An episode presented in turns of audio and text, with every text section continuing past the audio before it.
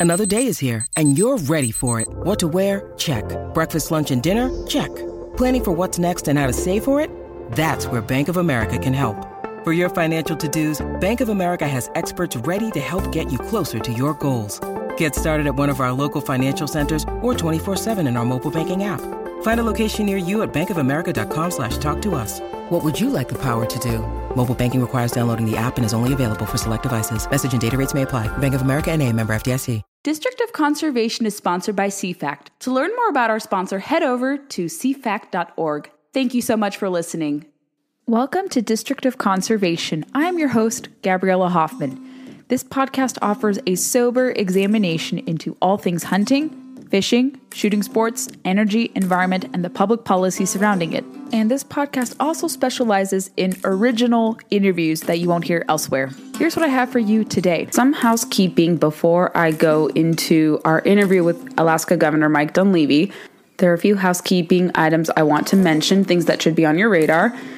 First, there is a new Conservation Nation episode. My long awaited report on forestry is out today. We filmed that across Pennsylvania and Montana in 2021 in Pennsylvania and last summer in Montana. I think you're going to really like it.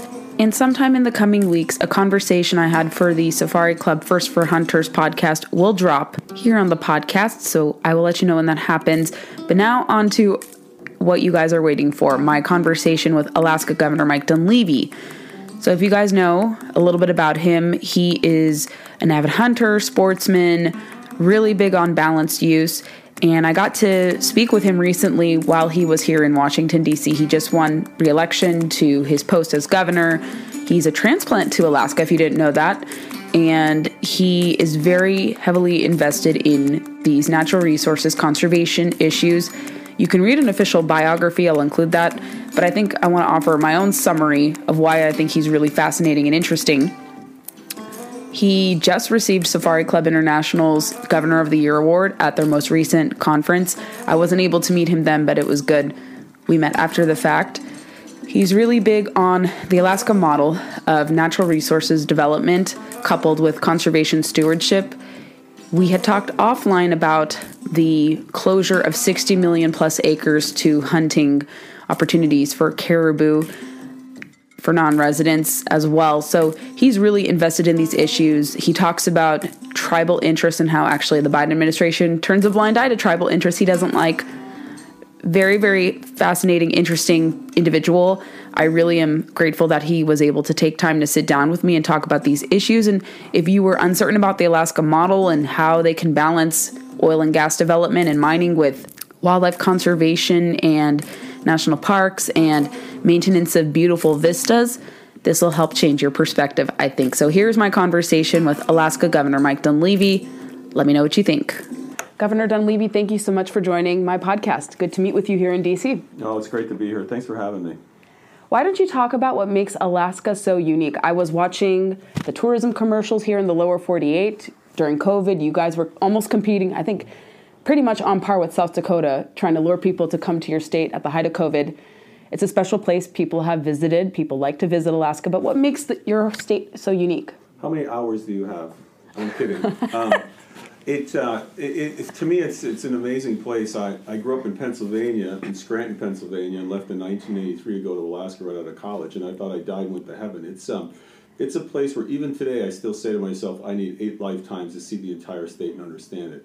It's a massive state. It used to have four time zones. Uh, now it has two. We consolidated the two, but it, you know, when you have a state that's the furthest northern state, the furthest western state, and ironically the furthest eastern state because the fr- uh, farthest Aleutians press out into the international dateline, you can see that it's unique in its position in the globe. We're not just an Arctic state, we're North Pacific sovereign in many respects. We are we are closer to Australia, for example, than California, and I know people are going to have a hard time getting their head around that, but that's how far west we are.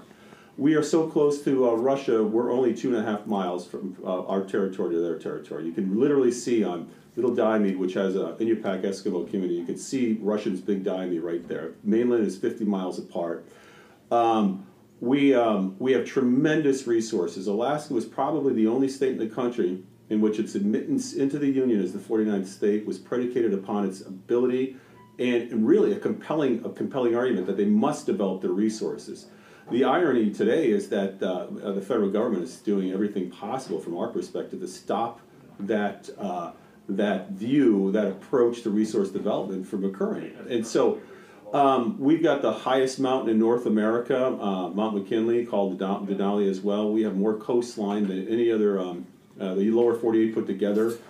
We have tremendous uh, uh energy potential, everything from geothermal. We have a, over 100 plus volcanoes, 30 of which are active. Second largest tides in the world in Cook Inlet.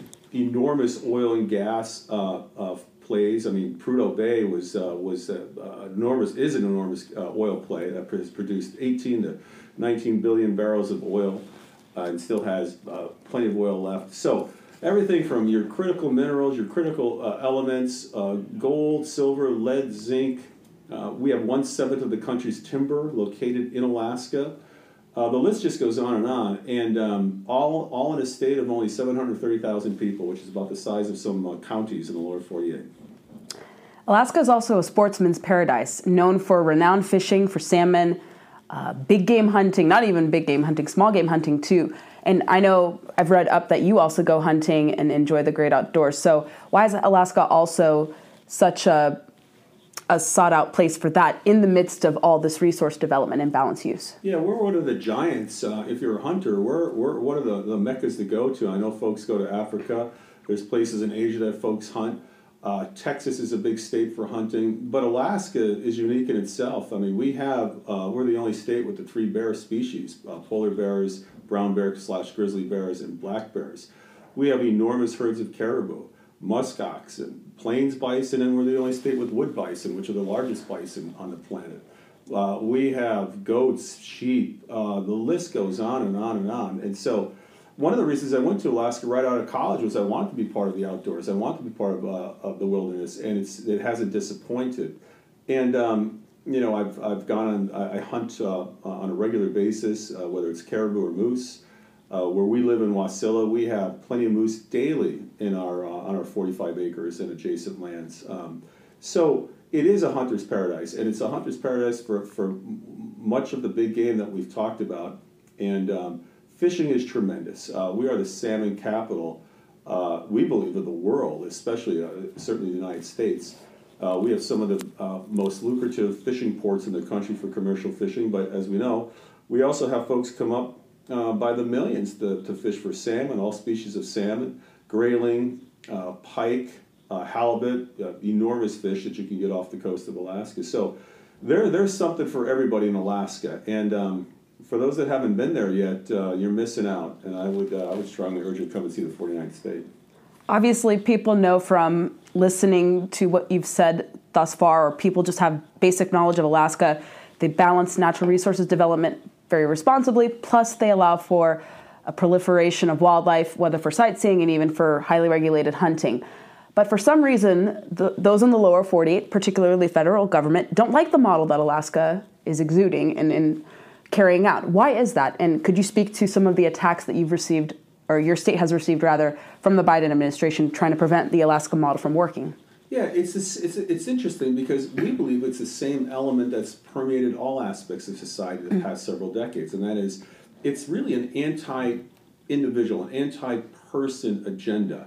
Um, if, if you can close down uh, an oil play or a gas play or a mining play, then that weakens the state, and then people end up leaving, potentially going to other states, and then that just starts a snowball effect. That uh, you know, uh, the more the more we can uh, beat up on Alaska, the more the less economic opportunity that uh, those beatings provide, more people will leave the state. And their grand idea, their grand notion of making Alaska into a crown jewel as a national park can be completed. That, that process can be completed.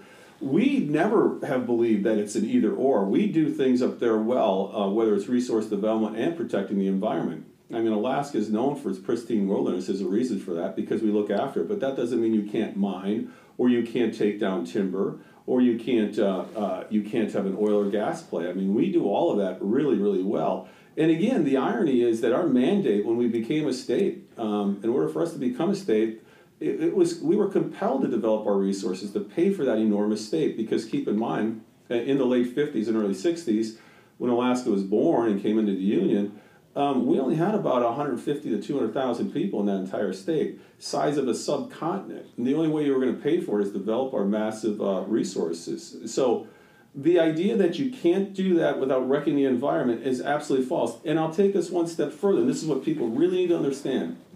If you really care about the environment, you want to develop in Alaska and the United States. Why?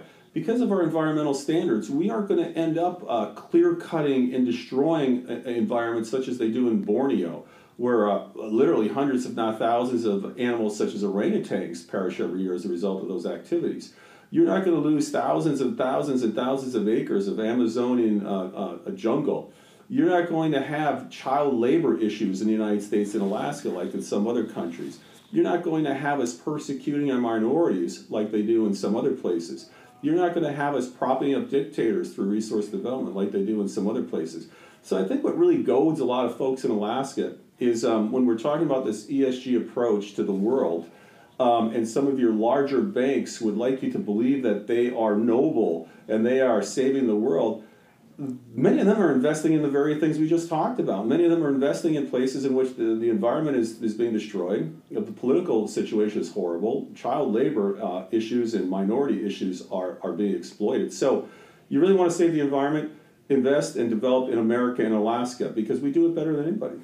You showed me a notebook prior to us going live in this conversation about the various different administrative actions, largely executive orders, that have been taken directly aimed at Alaska. Could you briefly list those that have had an immediate impact oh, on your have, people? They all have. These are 42 executive orders from January 2021 to date. Uh, everything from suspending the ANWR leases despite a, a, 2017 law that required leasing and exploration under President uh, Trump. Uh, this, this administration has ignored that law. Uh, Ambler Road, which is a, uh, a road to go into a mining district, those permits have been suspended. There's a thing called the uh, Tongass National Forest, largest national forest in the country, and a forest that was intended to be used to produce timber, uh, uh, mining, and other uh, other activities. They have suspended the roadless rule that was put in under uh, President Trump, which basically, if you can't put roads into it, you really can't develop it. Um, they're, uh, they, they've they've designated massive critical habitat onshore and offshore of Alaska, the size of Texas to supposedly protect ringed seals and bearded seals. Um, the, the list goes on and on and on. And like I said, there's 41, 42 actions um, that just continue to come out of this administration that is trying to snuff out Alaska's ability to develop its resources, uh, create wealth, take care of our schools with, uh, with uh, wealth, uh, funding from that wealth. And quite frankly, um, it's impacting all of Alaska. It doesn't matter if you're urban Alaska, rural Alaska, uh, native Alaskans, which, by the way, Alaska has the largest uh, per capita population of Native Americans, with our um, Indian folks, our Aleut folks, our Eskimo folks. All of these folks rely on the ability for Alaska to develop its resources too, and so it's a it's a concerted effort from our from our perspective to uh, hobble Alaska and, and, potentially destroy the state as a uh, as a uh, viable state going forward.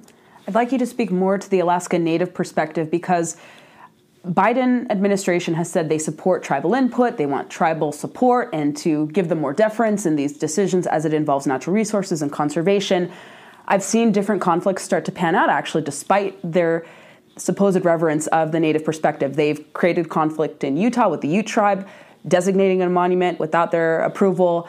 And you were telling me earlier before going on air that it's kind of an interesting paradox that uh, they don't understand that the natives can also support resource development. There's not this shrugging of natural resources development or responsible stewardship of resources that we're often told is assigned to uh, tribal interests. So could you speak to that and, and why it's not exactly a paradox? Well, eh, yes, and I, I, you know, just just for the record, I, I lived for 20 years in rural Alaska in uh, Inupiaq Eskimo communities. My wife of 35 years is an Inupiaq Eskimo uh, woman who grew up in a small village. My three daughters are Native Americans. All three daughters, by the way, work in the resource industry at a place called uh, Red Dog Mine, which is one of the largest, if not largest, lead zinc mines in the world.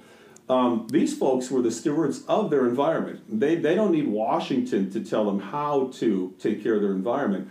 And I'll, I'll tell you something interesting. So there's a place called ANWR, which has potentially uh, the, the, last large remaining oil and gas fields in, um, in the United States. There's a small Inupiaq community in that refuge. This is a refuge in, in ANWR that, um, that has been there for thousands of years. Unbeknownst to them, one morning they woke up and that refuge had become, their lands had become a refuge. And now the, uh, the, the, the federal government, for example, does not allow them to use snowmobiles or four wheelers to access their ancestral hunting lands. Um, they're actually, in many respects, restricted from doing that. And these are folks that have lived there for thousands of years. We also have uh, we have native corporations in Alaska. When we had our, our, our, settlement for our lands claims back in the 70s, we didn't opt for a, a tribal approach to, to dealing with those lands. We do have 220, approximately 227, 228 tribes in Alaska, but nonetheless, we have a corporate system, and these corporations are run by the various native, uh, native groups. They have provided jobs, educational opportunities, immense wealth for their people. I could put you into uh, I could put you in contact with hundreds, if not thousands, of Alaska natives that believe in resource development, that believe in responsible resource development. So the Biden administration is um, is, is is talking to a select few that don't necessarily want resource development in their area. But I could tell you, overall, overall, the vast majority of Alaska Alaska's native people want resource development, responsible resource development, because of what it provides. It provides a future for their kids.